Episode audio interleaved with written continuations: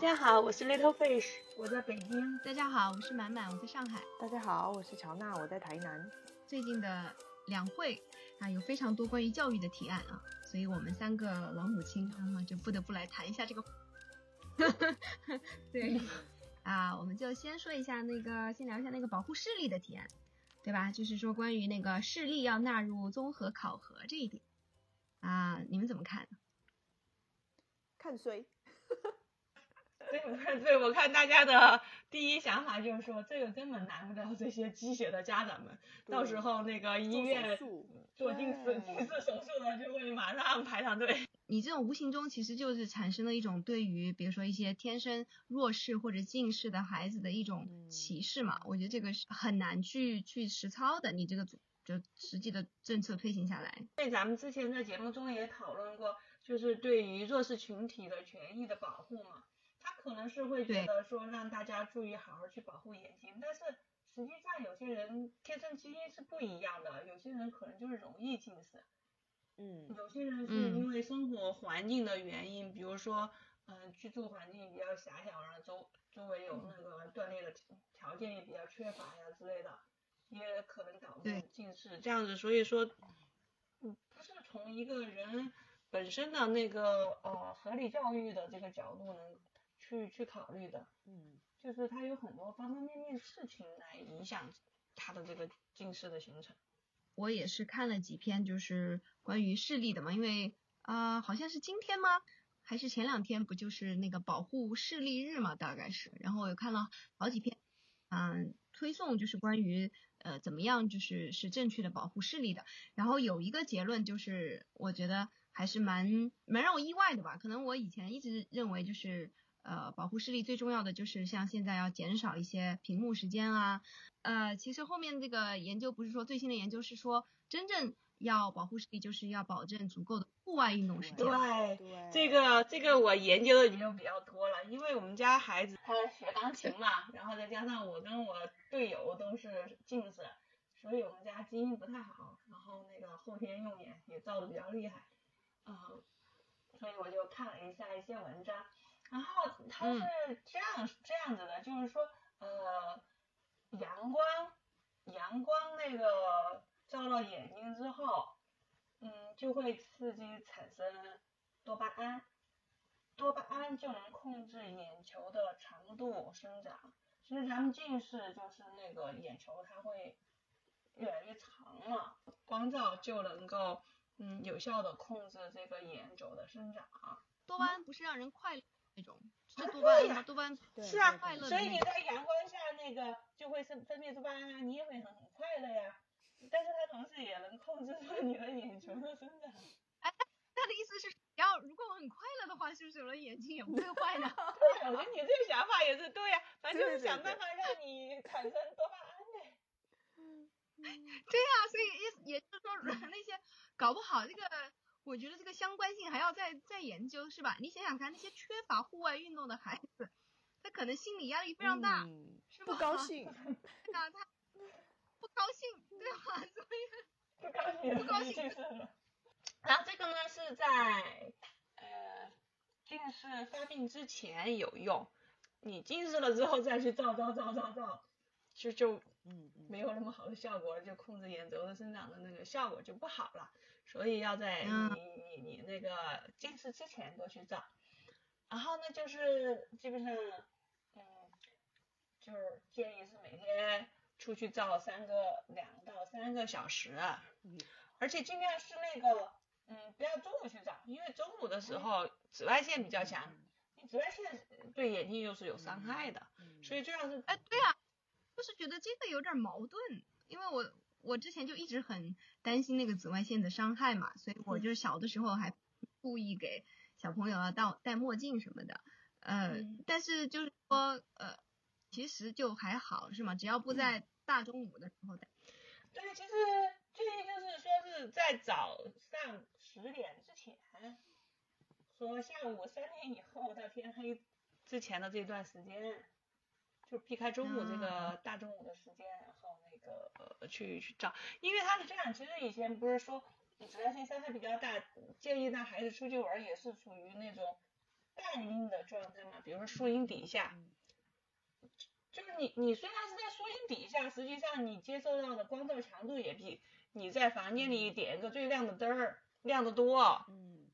嗯，这个是是控制近视嗯、预防近视唯一有效的方法。基本上我同同事的孩子去同仁医院看完那个医生之后，孩子近视了也是嗯小小年纪，嗯，建议就是带孩子出去玩儿。所以说他现在基本上孩子放学都都先让他在外面玩儿够时间了，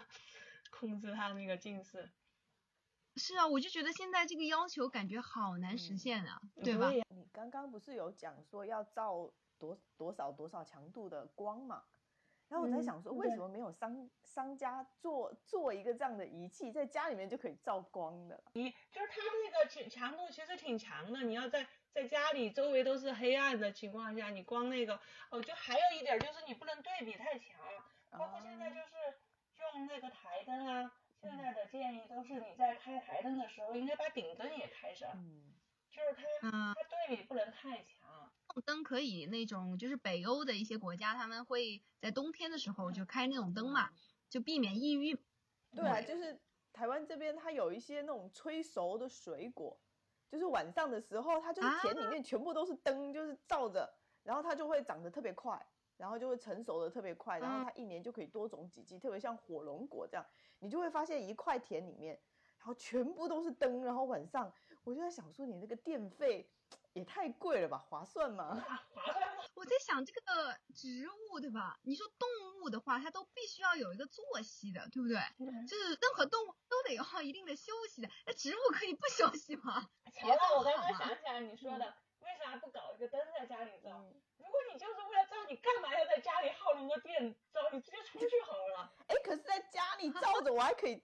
就是小孩还可以做作业啊什么的吗？哎，鸡娃的妈太也亮了吧太想了呀。对啊，所以好多妈妈就问，嗯就是南方不是很多那个阳台是不封闭的吗？嗯，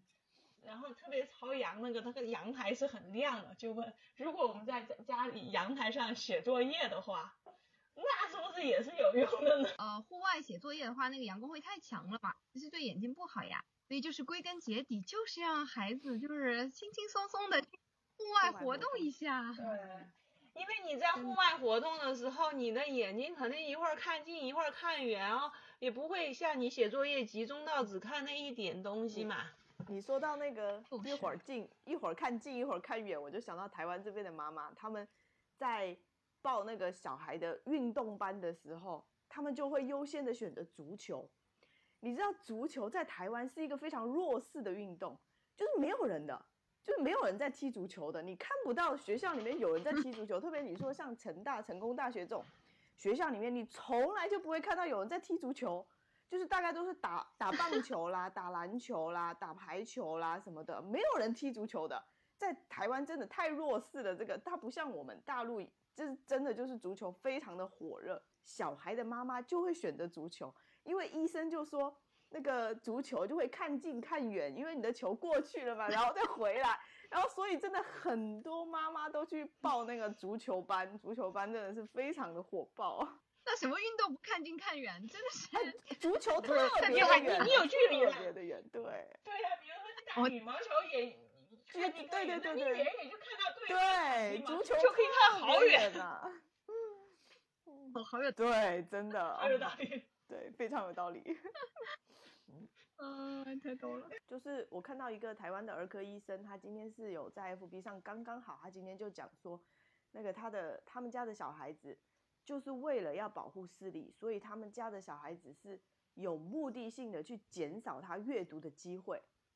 就是他他在他们的家里面就是做了一个选择，他就说其实这个就是父母的选择，就是你要选择在孩子当下的这个状况下面，什么是最重要的。然后因为他是儿科医生，所以他觉得说他小孩子的身体是最重要的，所以他就会减少，嗯尽量的去减少他阅读的时间。像这样子的家长真的呃是非常的少的，就是让你少看书。发现孩子他本来就是他的发展是阶段性的嘛，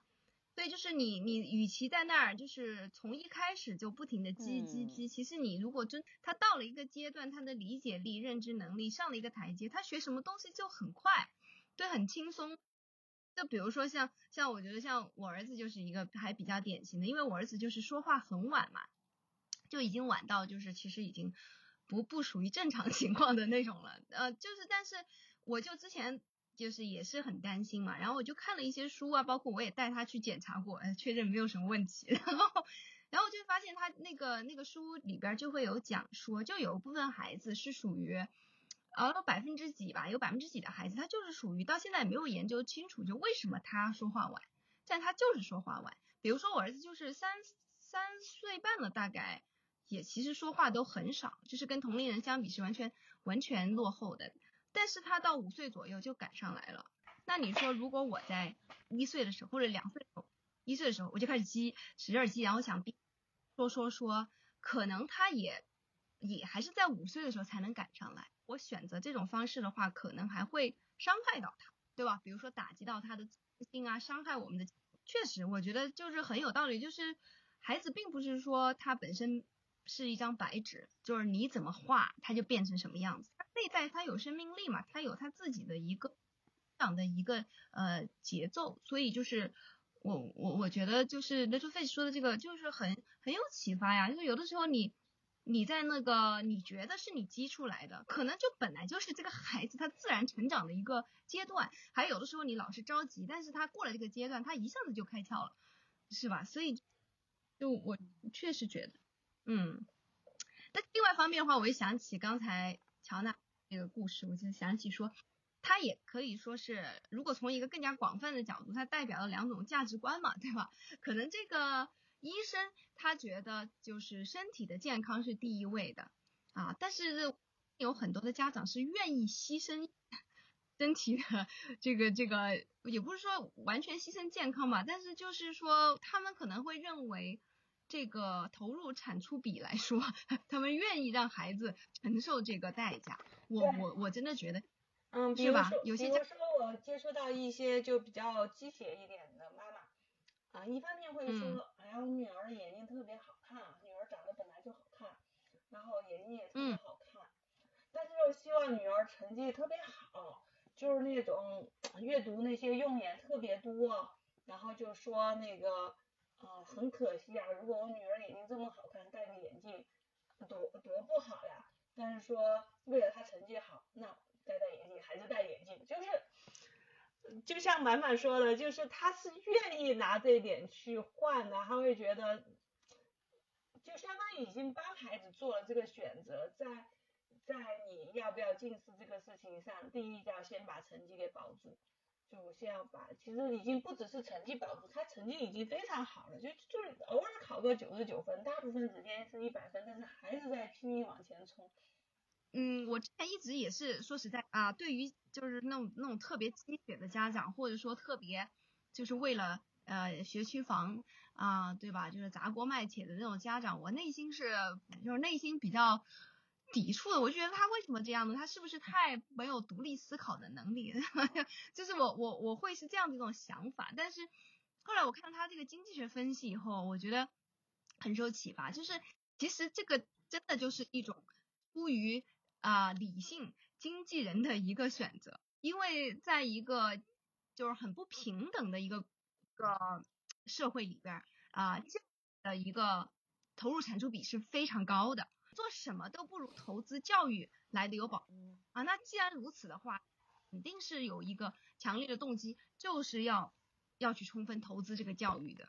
对，所以我我觉得，OK，我就差不多，我觉得能够理解了。确实，就是大家都，你你想想看，你说像我们，呃，如果你说你不积娃，你奋斗你自己的事业啊，或者你去搞投资，吧？你自己去弄事情。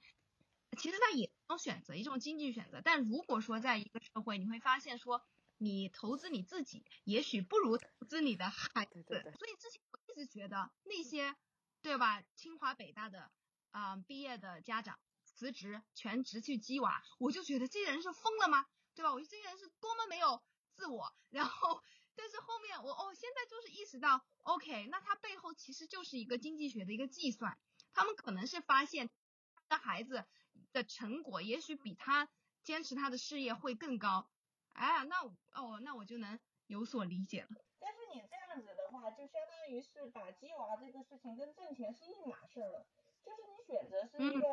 呃呃家庭的一种爱，还是一种就是为了挣钱？因为你说是，比如鸡娃也从经济学的原理来讲，也是一种投资回报嘛，那就相当于也是赚钱嘛。那就是说你你觉得以前有些人，嗯，我们经常所抱怨的就是为了挣钱不管孩子是吧？这种就是为了挣钱忽略了孩子嘛，就是说白了就忽略了孩子的成长和陪伴。那你这种，嗯，鸡娃也是相当于是为了挣钱，然后把给孩子的陪伴变成了一种畸形的陪伴了哈。嗯，这种的话，那那不是一个道理。对，所以就是 Little Fish 说的这个很有道理，就是如果说你不把孩子当做是一个目的，对吧？你不把人当做目的，你把孩子当做手段，你把教育当做手段的话，你放任不管和你过分的去插手，其实其实是一回事，对吧？你都也不把孩子当人看的 一一条线。那我们来聊第二个提案。啊，这个提案我觉得是大家应该都是这个拍手称快啊，都觉得非常支持的，就是说要把性教育纳入到中学生的课程体系。对，然后正好因为我我跟乔娜的孩子还没有上小学嘛，就是也问，比如说你了解到的，像那个毛毛现在的那个小学，他们有进行性教育吗？目前的课程里面是没有的，因为他才小学二年级嘛。因为我记得之前那个北师大那个就是被家长，然后就停用了的那个教材，呃，珍爱生命嘛，他好像就是小学生，应该就是小学生的教材，所以那个家长就在那儿抗议，就说，哎呀，才小学生，怎么就给他讲这些？就是，所以当时是有家长这样的，我就不知道像一般的学校的话，他们会有，像我儿子到现在还没有问过我，我是怎么来的。但是我有给他看过那个，就是有呃，我有我有给他看过那种那种视频的节目，就是做的还做的很好的，就是给小孩子进行那个也算是性教育嘛。然后嗯，就是非常用非常生动的那种呃，它是按照星球，比如按星球 来描绘的那个器官，然后就是我们到这个星球去，然后到那个星球去，然后就是去学习全身的所有的器官。然后它有一集的内容就是关于就是性器官的。对，然后它也是非常的，呃，就是使用的那种就比较科学的一种，或者说现在大家都比较呃认可的一种方式，就是直接用学名来称呼啊这些器官嘛。然后呢，就是也是就在那个那几集里面就讲讲的很清楚这个整个的这个过程，呃，受孕的过程啊什么的，呃，所以我我不知道是因为是不是因为他看了那个节目，所以他就到现在就没有我没有从来没有。主动的问过我这个问题，嗯，但是好像很多很多孩子应该还是会，尤其会会提问的吧，嗯，对，我也有跟我儿子完整非常完整的跟他讲过，就是受精卵是怎么来的，然后它是怎么来的，胚胎是怎么来的，然后精子跟卵子要怎么结合才有办法，就是在妈妈的肚子里面住下去，所以他对这个过程是完全非常的清楚的，所以我儿子听过之后，他就不会再。不会再有任何的好奇，说他的那个到底是怎么来的？嗯，但是我我我是在想说，就是因为尤其是女孩嘛，就是呃，你看像我小时候受的性教育，对吧？就是也也就没有嘛，对吧？就是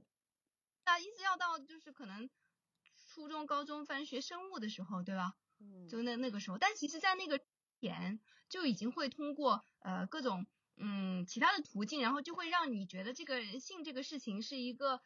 很神秘，或者是一个很有羞耻感，就是就是或者怎么样的，就已经会先形成这样一种感觉，然后我才接触到一的说法。那像那个乔纳，就台湾他们那边的，又会有性教育，因为台湾这边你知道是它其实社会是比较开放的，所以对性教育这个，它其实是就是纳入的算是比较早的。然后，但是呢，呈现的那个现象是很杂乱的，就是你会你会发现说，其实对性教育这个东西，当一个社会它其实没有基准的时候，它其实是会出现很多嗯混乱的。比如说那个，就是嗯。之前就有一有就是有新闻出来，就说有国六，就是国小六年级的一男一女，就是因嗯。为他们上了嗯。性教育的课，然后男女就是一男一女，他们就在厕所里面实验那个性教育书书本上的东西。那个女嗯。生就发现那个男生的生殖器就是有东西流出来，然后他才觉得那个、嗯 就是他可能突然有有一点接受不了，然后就跑到了学校的那个就是医务室，就是类似很像医务室的嗯的的地方，然后去报告老师。其实我觉得一个社会到底在什么年纪的人应该接受哪一种程度的教育，我觉得这个真的是很重要，而不是说一概的说性教育进来，那怎么进来？就是它的程度是什么？国中到底跟国小的小朋友有什么不一样？然后到了高中又又应该有什么不一样？我就觉得这个程度其实现在都完全没有标准，我就觉得这个真的不行，就是也不能说就是性教育拉进来就真的是一件很好的事情。哎，但是其实这个就是我觉得就要把就是性教育的定义去去定一下嘛，就是重要的一点就是性教育它其实是一个人格教育，它也是一个生命教育，就是爱的教育嘛。所以像那个爱生命那套教材里边，它绝对不是说单纯的给你讲性行为是怎么回事，它是要给你讲是说就是说在什么样的情况下才会有这样事情的，对吧？就是首先说就是要。而且它现在不同的级别的嘛，就是它会有不同的，比如说一开始的性教育的话，其实更多的就是一个，嗯，怎么说？我觉得算是一种就是接受自我，然后尊重的一种教育，对吧？你要知道你，然后要爱护自己，有很多，比如说防性侵的这方这方面的内容，对吧？哪些地方是不可以摸的，不可以别人给别人看，就是这种。然后到后面的话，就是说，慢慢的你确实要接触到，就是说人是怎么来的嘛，对吧？这个性是一切生命的一个，对于人类来说，生命的一个起点。所以在这个时候，他就会讲在什么样的情况下，那么必须，比如说必须是，呃，成年人，然后又是这个，呃，两个人是就彼此是相爱的，然后彼此是同意的，在这种情况下，那么他是。会有这样的事情发生，那么一般他们都是像那个《真爱生命》里面，其实他就是以爸爸妈妈举的例子嘛，对吧？就是我爸爸妈妈通过这种方式，然后怀孕的，然后生下了你，那么是这个是爱情的结晶啊什么之类的嘛。就是说，就是他整个这个确实性教育，但它必须是一个非常完整的一个，就是背后有它的哲学，就是社会学各方面的考虑完成的一个项目。世界卫生组织在二零一零年的时候。他有颁布了一个是欧洲的性教育的标准，然后我觉得他在里面把这个性的定义，我觉得是非常的精准的。他把这个性定义成全人发展下的性，它包含了四个层面，一个是身体层面的，就是我们最常说的性教育，就是欲望欲望那一层面的，然后接下来就是心理层面的，就包含爱情，然后接下来是社会层面的，就包含婚姻。然后再接下来就是心灵层面的，嗯、就是人性方面的。我觉得这个定义真的太太全面了。我我觉得性教育应该是这样子去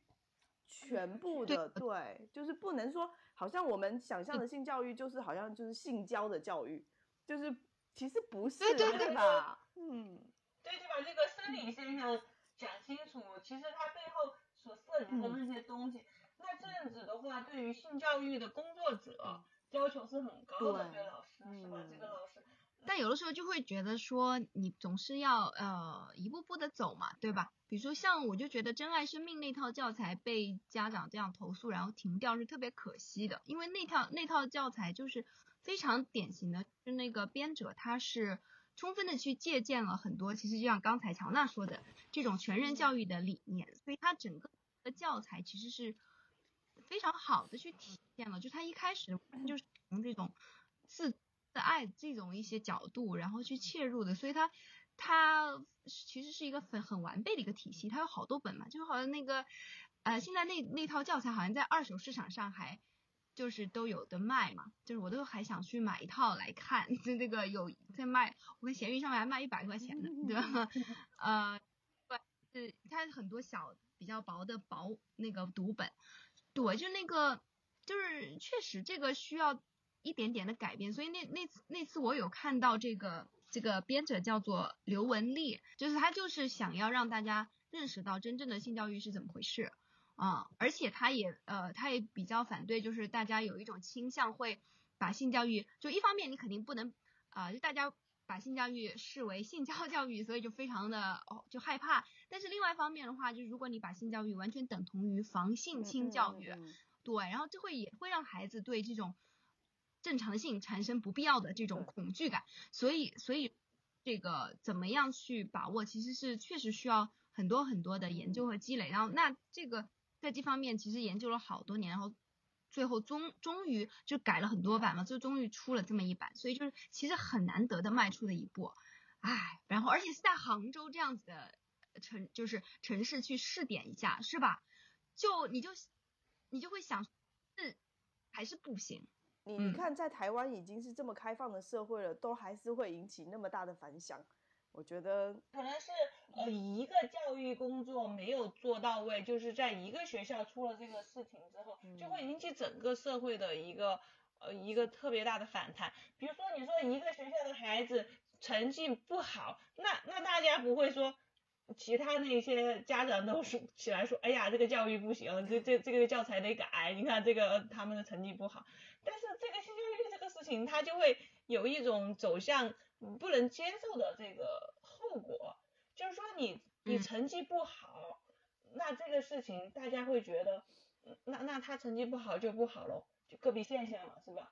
但是如果说你说嗯。是因为这个性教育，就像乔娜举到例子，两个孩子可能没有接受到全人教育，然后就跑去实验这种，就会让别的家长感到很恐惧，就觉得你这个教育不到位，你就会适得其反。对对，你这个出了什么问题，你不会教你就别教好对了。对对，是的，他就会有这样的一个这个成，大家会觉得这个风险，主要是考虑到就是这个这个风险是很大的。嗯，但是我觉得，我很赞同满满的说法，这个路子你不能就是说因噎废食，就永远不往下走。但是就是说你在的准备下，他他这个事情就是容什么事情就就总会出一两个意外啊，这种是很正常的嘛，再完备的一种事情，你不可控的因素比较多嘛。但是这个社会怎么去承担这个成本，这这个就是一个要考量的事情。下一个啊，下一个就是非常非常刺激的了，就是呃，一直好像每每次都会有人提说要取消英语的这个主课地位嘛。我觉得，就我观点就是说，嗯，作为一个世界性的语言，你学好英语肯定是多了一个呃去打开世界的一个工具。那至于这个英语要不要纳入高考的话，我觉得，呃，如果从管他拉不拉入高考，我我们孩子学习语言的既定路线和时间投入都是都不会变的，因为就目前我们嗯孩子的学习。也不是为了应试，那因为他现在用的是美国的语文教材嘛，其实我们家也没有什么出国的打算，就只是说呃想，第一是他能够用换一种方式来学习英语，不像我们小时候那样子背单词啊、抠语法，就是想通过大量的阅读。有时候人会觉得啊，我们家孩子呃英语好，因为确实是要比呃那个同同班嘛，当然跟海淀那些孩子没法比了，就是就至少在我们这个学校里面是属于呃优秀的嘛。会不会觉得就是说嗯这样子，我们家长就会反对取消这个高考考英语？其实我不反对，如果你真要取消考英语的话，我也是不反对的。因因为话说白了，如果说最后那个英语呃就是反反复复在那儿抠语法呀之类的，嗯我也觉得没必要，嗯，是吧？对，但是你说这个英语的就不重要，或者说这个英语就就应该让嗯专业的人去啥事儿靠专业的人去翻译，这种观点我是不赞同的。很重要的一个反对取消英语中小学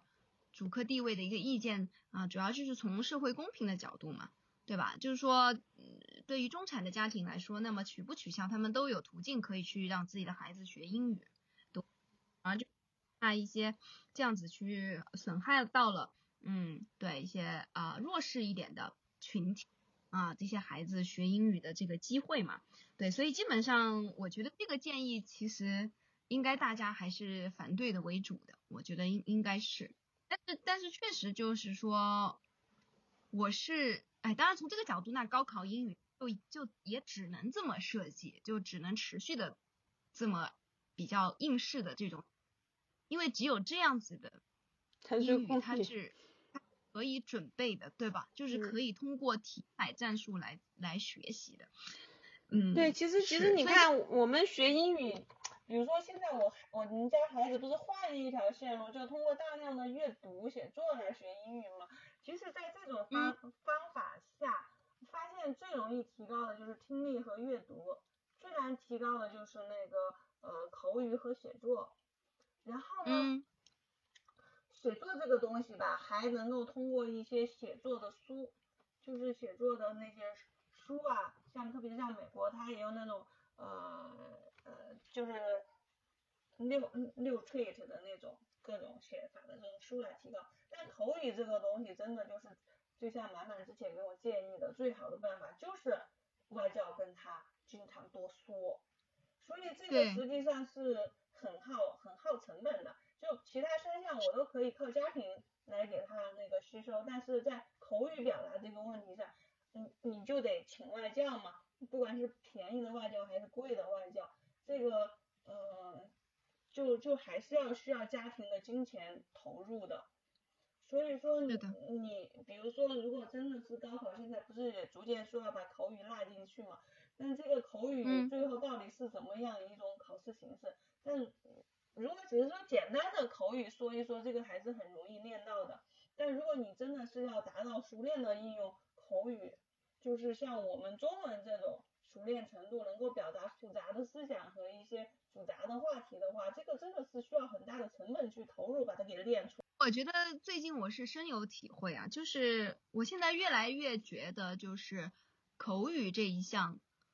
真真的是，呃，如果说你真的要去评判，一定要把听说读写就这样分开评判。然后就是像，因为最近我在反思雅思这个 考试的这种它的一些局限性。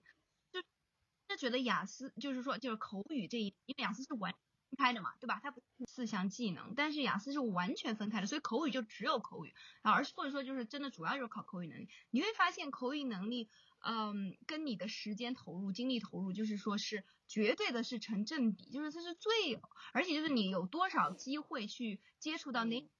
有多少机会就是瞎聊天，说实在的，就都不一定是的探讨，就是有多少机会是这种，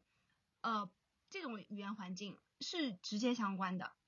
所以我又就就教过，最近我真的也教到一些不少我觉得很优秀的学生，就是他其实就算拿他拿那个口语来交流，就是学术交流也是完全没有任何问题的，但是他他说话确实就不像是那种，就说他说话听起来不是那么 native，对吧？然后他也不是说那么轻松可以去去应对各种各样的话题，